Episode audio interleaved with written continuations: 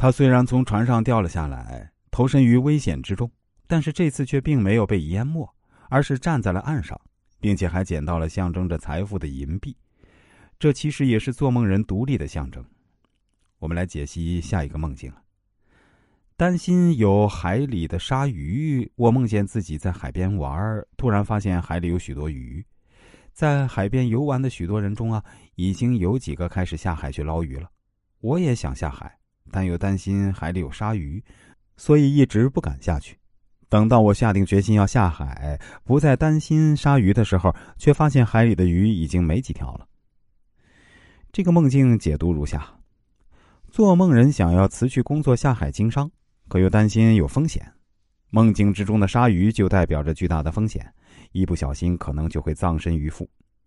当做梦人壮起胆子下定决心准备孤注一掷的时候呢，才发现钱已经让别人赚的差不多了，时机已过，赚钱已经不再是那么容易的事情了。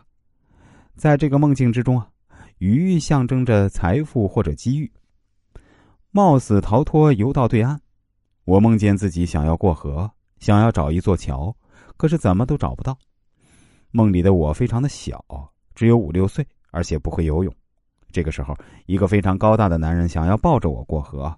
刚开始啊，我非常高兴的让他抱着，可是啊，当他抱着我开始行走的时候，我忽然感到非常的害怕。当时心里忽然有一种不赶快逃跑我就必死无疑的念头。可这个时候，我们已经来到了河的中间。最后，我鼓起勇气从那个男人的怀里跳进水中。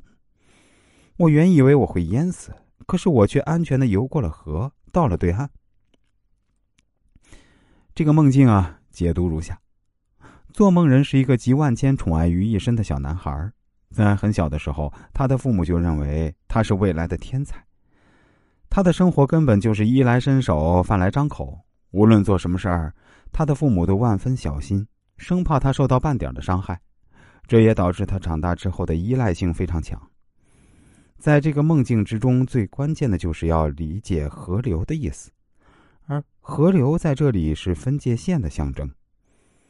做梦人刚开始站立的一边象征着童年，所以做梦人才以儿童的形象出现，而河对岸就象征着成年。做梦人想过河，但不会游泳。因而害怕自己会被淹死，而任何一种突破都是需要做出牺牲的。梦境之中出现那个高大男子，实际上就象征着包围着做梦人的家庭和父母的力量。